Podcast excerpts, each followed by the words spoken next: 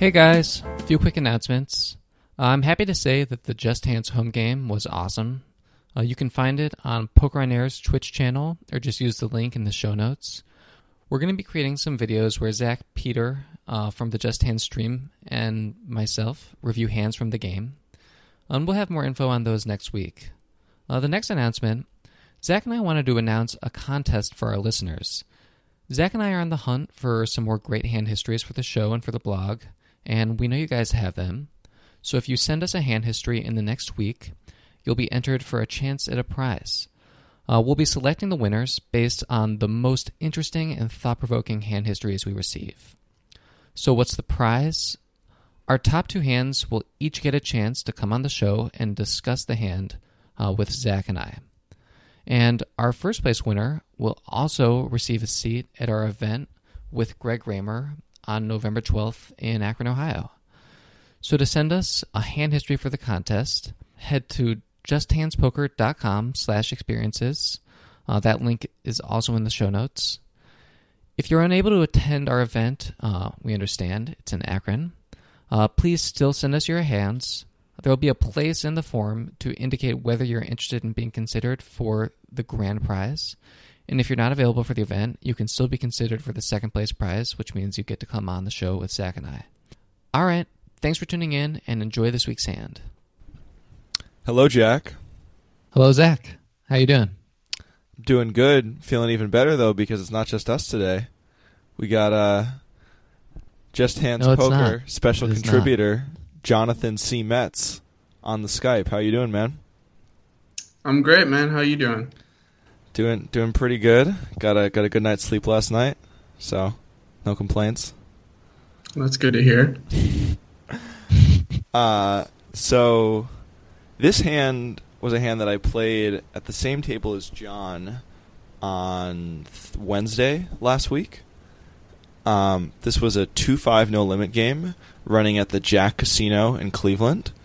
Uh, for all of our listeners out there not intimately familiar with the Jack, uh, first off, I'm jealous. And second, every every Wednesday for the last few months, they've run a promotion where every half hour they give away $500 from 12 to 6 p.m. Uh, as a high hand promotion. So as a result, the games are particularly juicy and free flowing Wednesday afternoons. Uh, and 2 5 No Limit probably wouldn't have been running on a normal day, uh, but this was about 4 o'clock, and there was a table of like seven people. I just got there, and then, yeah, John was there for a little bit before me. John, you want to tell listeners a little bit about the table dynamics and some of the players there?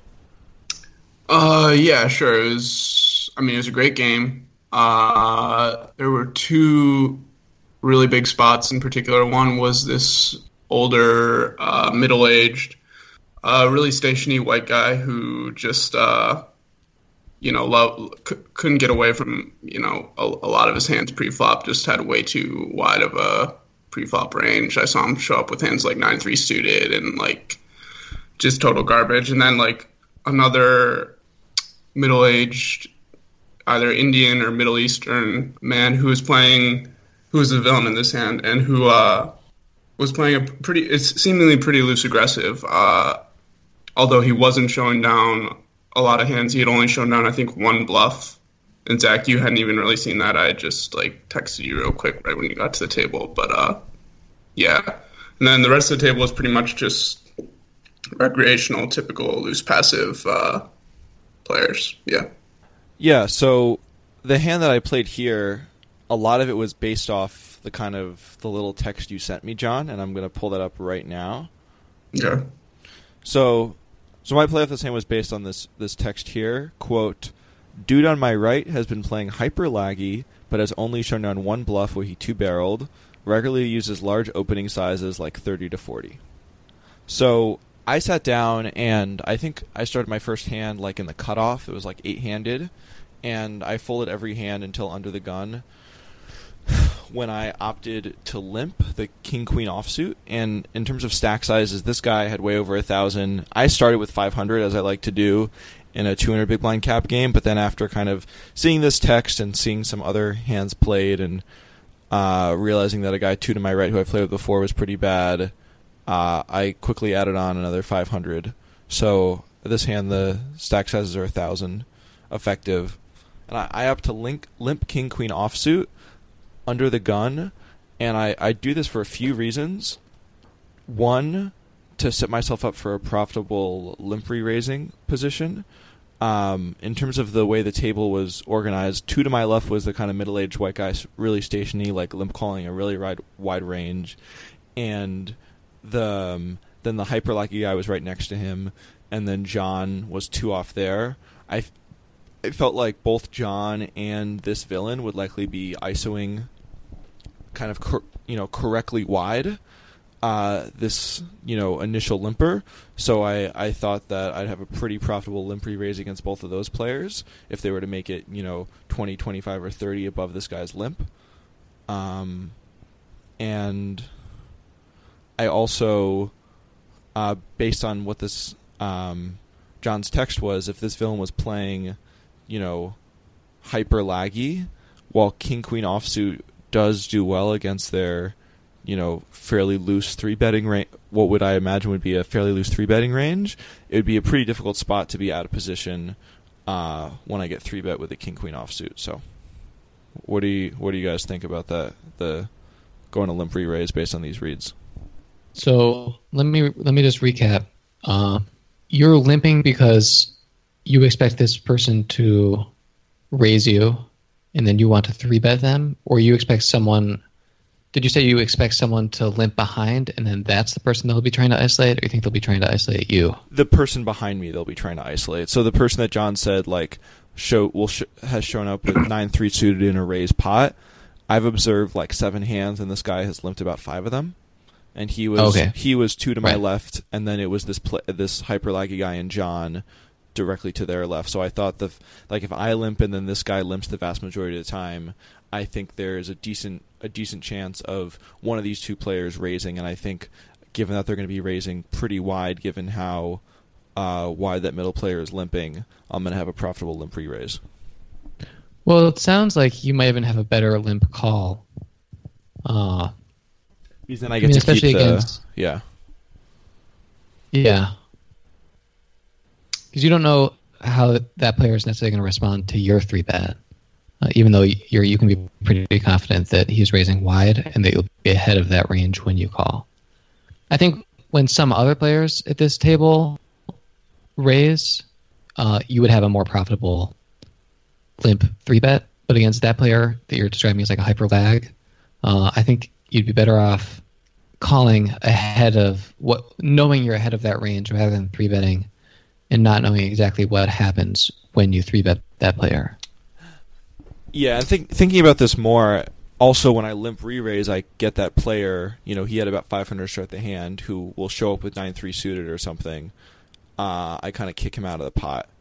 So, kind of thinking about right. it more, I think I actually think I really like limp calling because I think a hyper lag like is likely to, uh, you know, maybe raise raise hands that he wouldn't have called and under the gun open with, you know. Yeah, no, I, I kind of like limp calling too. I, I also think like when you limp three bet, uh, I'm not positive, like certain how the laggy player is going to react, but I think like you're going to get him to fold a lot of the hands you want him to be in the pot with, like a lot of hands you have dominated. Yeah. Yeah. Yeah. Yes, that was. I think I think we all agree that was a bit of a mistake, but in game, the the middle aged uh, white guy, loose loose player, limped, and then this laggy player made it thirty, and it's folded back to me with the effective stack of thousand dollars, and I opt to make it hundred ten. The player in the middle quickly folds. This guy thinks for a little bit and calls. So then we're to the flop. Uh, after the rake, there is two hundred twenty-five dollars in the pot, and the flop is Ace Queen Seven Rainbow. Mm-hmm. So before I say what I'm I'm gonna do, uh, what do you guys what are you guys thinking the best play is here? I think it's a pretty clear check. Yeah, me too. Um, it's kind of like a way ahead, way behind kind of situation, and I think like I mean the, the laggy guy's gonna bluff a lot, which we want, and we have a pretty strong bluff catcher. So I say we go ahead and let him do that. Mm-hmm. Yeah, I agree. Okay, so yeah, I think it was a pretty clear check too. I opted to check. This guy bet 260 into a pot of 225. Um, and then I think, you know, I, I think against some players I'd be able to make an exploitable fold here, but given just the reads that I had from John and everything, I think it's a pretty clear check call. Uh, I I don't know. I I would definitely consider folding here. Mm-hmm. Uh, you're you're basically, I mean, I think the player that you're optimistically, you know, hoping is going to bet this uh, wide is likely going to continue on the turn. So you're basically committed to putting in your whole stack, you know, hoping that this is a player who's going to be doing this, you know, so wide that you'll overcome all the aces that they have in their range that are likely to play this way. I well, I think if I check call the flop, I'm not committed to check calling blank turns. I even though this player, you know, has John described him as hyper laggy, he's only shown on one bluff. The sense that I got is that you know he's playing he's playing too wide, he's playing really loose, but that he he has some you know amount of basic poker competency, and if you know I limp limp re raise and then check call an ace high flop, I don't think he's just going to barrel off with air on the turn. So yeah, I feel pretty confident check calling one street, thinking that I'm ahead of his overbetting range here, and then you know check folding on on turns where I don't improve. I just I think it's a little optimistic. You know, so the effective stack is 500, right? A thousand. One K, yeah. Oh, the effective stack is 1K. Hold on. Let me think a little bit more about this then. Yeah, I guess in game I didn't. Re- I wasn't. I guess paying enough attention. I didn't actually realize this was an overbet, um, which is kind of interesting because I hadn't seen him do this. Not that you would know anything about, or I mean, that doesn't really mean much to you because you haven't played with him at all. But uh, yeah, I'm kind of. I mean, it's close for sure. I'm leaning towards just check fold the flop because like you said zach like this guy i mean he's not just clicking buttons like i don't think he's just gonna show up with complete air here i think like i don't know i just think his overbetting range is probably weighted more towards aces than whatever like a gut shot or just total air so maybe check folding is best but i don't think check calling can be a huge mistake and also just i mean with the little bit of information i've given you i understand like why you would check call here for sure. I just think there's a, a lot of aces in this player's range. Yeah, uh, I think so. And I think a player like this is very likely to bet the majority of their aces when you check to them on this flop. And so I think the the amount of air this player has to be betting in order to counter that. My instinct is that it's it's unlikely, and I'm also not you know, when this player is uh, over bluffing, you know, are they likely to continue over bluffing on the turn, or are they likely to bet a balanced range on the turn, or very? It just the turn is going to leave us in a bad spot, uh, and I, I think it's you know unlikely that when we call, he just gives up enough that we're going to be able to realize our equity. You know, that is if his range is bluff heavy enough in the first place for us to be calling. Yeah, I, I understand that. I I thought about it in game for a little bit. Uh, for what it's worth, he bet the 260 pretty quickly. Um, and my thoughts in game were just that you know, when I limp re-raise here and an ace flops, and someone is playing kind of loose aggressive, a younger kid just sat at the table, kind of limp re-raised him, uh, and then checks on this ace high flop. I think in this guy's position, kind of getting inside his head, he might be like, okay, well if I overbet the ace, he's going to have to fold all of his worst pairs. So I I, th- I thought it was a reasonable assumption that he'd be over bluffing the flop, and you know, under under bluff the turn. I just don't. I think that's just too optimistic, and I think the timing tell actually doesn't really. That's not consistent for me. Like, oh no, I'm not saying that. What do you that, think is that means he's more bluff heavy? I just wanted to add it in there. I don't. I don't think it. You can. I mean, I, I personally don't think that leans it either way a little bit. I just wanted to see if, if you thought it might. I actually think it leans it more towards an ace because I think it's more likely for a player to, you know, instinctually bet on ace when check to than to instinctually, you know, just be like, oh, well, now I have to bluff. not have Yeah. to overbet bluff. Yeah, I, just think that's with way more likely. So, yeah, I think I think I would definitely would have folded, but yeah, I mean, you could be right. You called. What happened on the turn? I called. So I hit a queen on the turn for three queens. Um, It's awesome. yeah, pretty nice. So, you know, I, I thought obviously he was over bluffing on the flop. So I think when I hit this card on the turn, I'm not going to just completely change, you know, that and just hope he had ace king and then bet into him. So I opted to go for, you know, to, to check call again. Yeah, I mean, I think it's a clear check. Like, I mean, I would consider behind- betting small, but like I think the two options are like checking No, and I- betting small. I don't like betting small since you're denying him the opportunity to continue his bluff. Yeah, I think Yeah. it's a clear check. Yep, I'm thinking check too. Okay. So yeah, and by the way, betting small wouldn't be for value. It would be to you know induce with his fu- with his bluffs, not you know to deny him the opportunity. Right. And he might, he could easily continue to bet an ace for value. Like, I don't think it's necessarily obvious that you have a lot of queens in your range. I mean, I, we both thought you should have folded a queen. Yeah. So you could very easily continue betting a hand like ace king, ace jack, ace ten. Yeah. So the turn goes check check, and I think he he checks behind pretty quickly. I guess the guy who just kind of plays quickly. And then the river is an eight. So the final board is ace queen seven, queen eight. So it's basically a pure blank. There's about 750 in the pot, and I have a little over 500 in my stack. So what what do you think is the best the best play here, John? Um, uh, I think betting something. It's hard because I mean I'm I'm definitely biased because I saw the results, but I think I would probably opt to bet like, well maybe just shoving. I don't know. I was gonna say like 400, um, value targeting his ace x hands, but I'm not sure how much like he's. I mean, it might just be the kind of thing where he's going to call you down with that. Well, I don't know. 400 might not be a difference. Might might not make a huge difference, but or might not be a huge difference between just shoving all in. So, sorry, you said your stack was 500.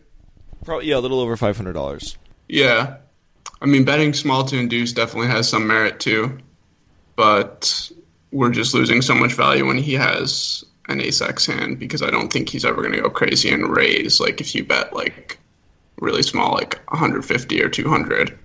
Um, so I'm gonna I like shoving. Yeah, I think I personally like checking.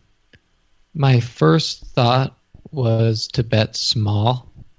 Uh, I definitely think shoving's okay if we if we think that this player has a lot of aces. Uh, I don't think there's anything wrong with just putting him to the test, seeing if he can fold an ace. I worry that when this player checked behind quickly, they lost a lot of the aces in their range. But I think that when we check again, a lot of those aces are likely to bet if they're there.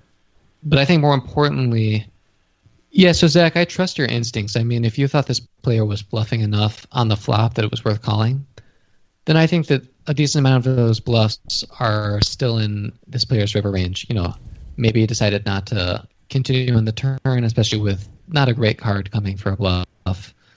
But I think that when you, if you check here, a lot of those hands will decide to continue bluffing, you know, knowing that there's probably no other way that they can win. I also think that some of those aces that might have checked back the turn uh, will decide to value bet on the river here. So I think rather than betting small to induce a bluff and then almost guaranteeing that we're only getting calls from those aces, I'd rather have the aces set the price. I think based on, on this person's betting patterns, it's likely that the you know bet those aces will make is higher than what we would have bet to induce bluffs. Uh, and so I think we'll have better success in inducing bluffs, and we'll get more value from aces, especially if those aces turn around and decide to call our jam uh, once they bet. So yeah, I prefer checking. Yeah, I, I really like that logic. And in retrospect, after that, I wrote this hand down because one, I just thought it was an interesting hand. You know, kind of read list, going off basically a text from John, uh, opting to play king queen a little bit un- unconventionally. Uh, but yeah, what really got me, you know, up at night was my decision to bet small here as kind of like a a multifaceted bet, like one part to to make sure I don't lose any value from the aces that might opt to check behind on the river again, and to try to induce. And I bet 200, and he thought for about 30 seconds and called, and I didn't see his hand. But in retrospect, I really like checking because you know he will check behind maybe his like ace 10 or ace jack some percentage of the time. But I think he'll also bet it some percentage of the time, and like you said, based on this guy's betting patterns and using larger sizings, like that price is going to be a lot more than what I would bet to get him to induce, and probably checking will induce more than actually betting small, even if you know, um, yeah, even if I get less the from when he from when I check call a bluff versus bet calling a bluff, he'll just be bluffing there. I think with such a higher frequency, it'll be more profitable. So yeah, I, in retrospect, I definitely like uh, checking the river there, Jack. I also think if I were to bet small to induce a bluff, I would do a slightly smaller sizing. Mm-hmm. Uh, but Yeah, yeah, I, I think it's. I would prefer just a, che- a check anyway. I would definitely use smaller sizing too to induce. I mean, I I think when you bet 200, like he's not going to think he has. I mean, and only and you only have 300 behind. He's not going to think he has very much, if any, fold equity. So Yeah, Yeah. yeah, you're right. Um, yeah, it's sort of a polarizing like bet sizing spot. Like I think we accomplished the most in terms of getting this player to bet their aces and a bl- and a bluff. The lower we bet, and conversely, uh, if we decide we just want to value target aces, I don't think his calling range is elastic enough that we shouldn't just shove. So I think it's sort of a choice of shove or check. Mm-hmm. Yeah. uh, and depending on how many bluffs and how many aces we think this player has, you know, we'll sort of inform that. Yeah, one one thing I want to say, I think one of you guys said, I'm not sure which one of you, but uh, that a lot of the aces fell out of his range when he checked the turn, and I really don't think that's true. Like, I think, with the exception maybe of Ace King, I think this player is probably going to check maybe all of his aces on the turn. I think he's going to kind of think it's going to be hard to get called by worse. I mean, what hand can he put you on that he's going to value target on the turn but like with an ace, you know? Yeah, I think that's logically correct. I guess I, I'm just hearing that this person's like a hyper lag and thinking that they are going to be betting some of their aces just because they Yeah. they have an ace. I mean, he probably, yeah, maybe. But he's also like, I mean, I guess Zach didn't know this, but I mean, I didn't think he would, like, he, he certainly wasn't, again, I mean, I said this before, but he wasn't just like, a, I mean, Yeah, no logic. Like, he's, he's, he's somewhat competent, it seems. I didn't think he was going to bet, bet any ace here, but I, I could be wrong. You know, I mean, I only played with him for an hour or so, so my sample is definitely small. And then I think what also was informing my bet on the river in retrospect was just that like I think limp re-raising is just generally so nutted in live poker um, that check calling a flop like that I think even even if he is like a really laggy guy might kind of you know especially check calling an overbet might like if he had an ace might make him feel like oh shit like what is he check calling me here with you know like how strong is this guy is he playing a set this way like what you know what is he i i really kind of have like the one you know like bluff catcher here you know Mm. that that's in well, no, range. I think you have. well i guess i have I I suited think you might have kings. Yeah, kings, right? yeah king kings king queen and like some suited Yeah, aces But I, I think you're giving this guy too much credit. yeah Like, if he if he thought you were totally nutted, he wouldn't have bluffed the flop. You know, yeah no and Yeah. he probably wouldn't. Yeah, so it just doesn't really make sense that he would be thinking that that, given the way he played the hand. yep yeah All right, cool uh, and you, you said you didn't see what he had, but he did call.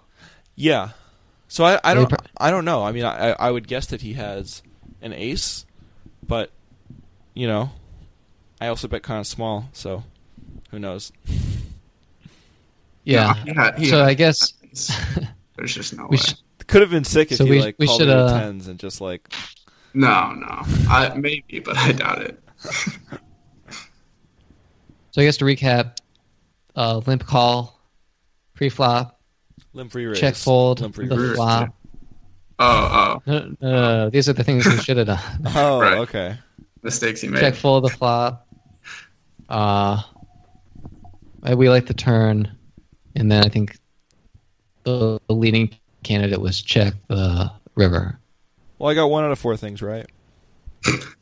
It worked out. I think you probably got close to max value. Yeah, right.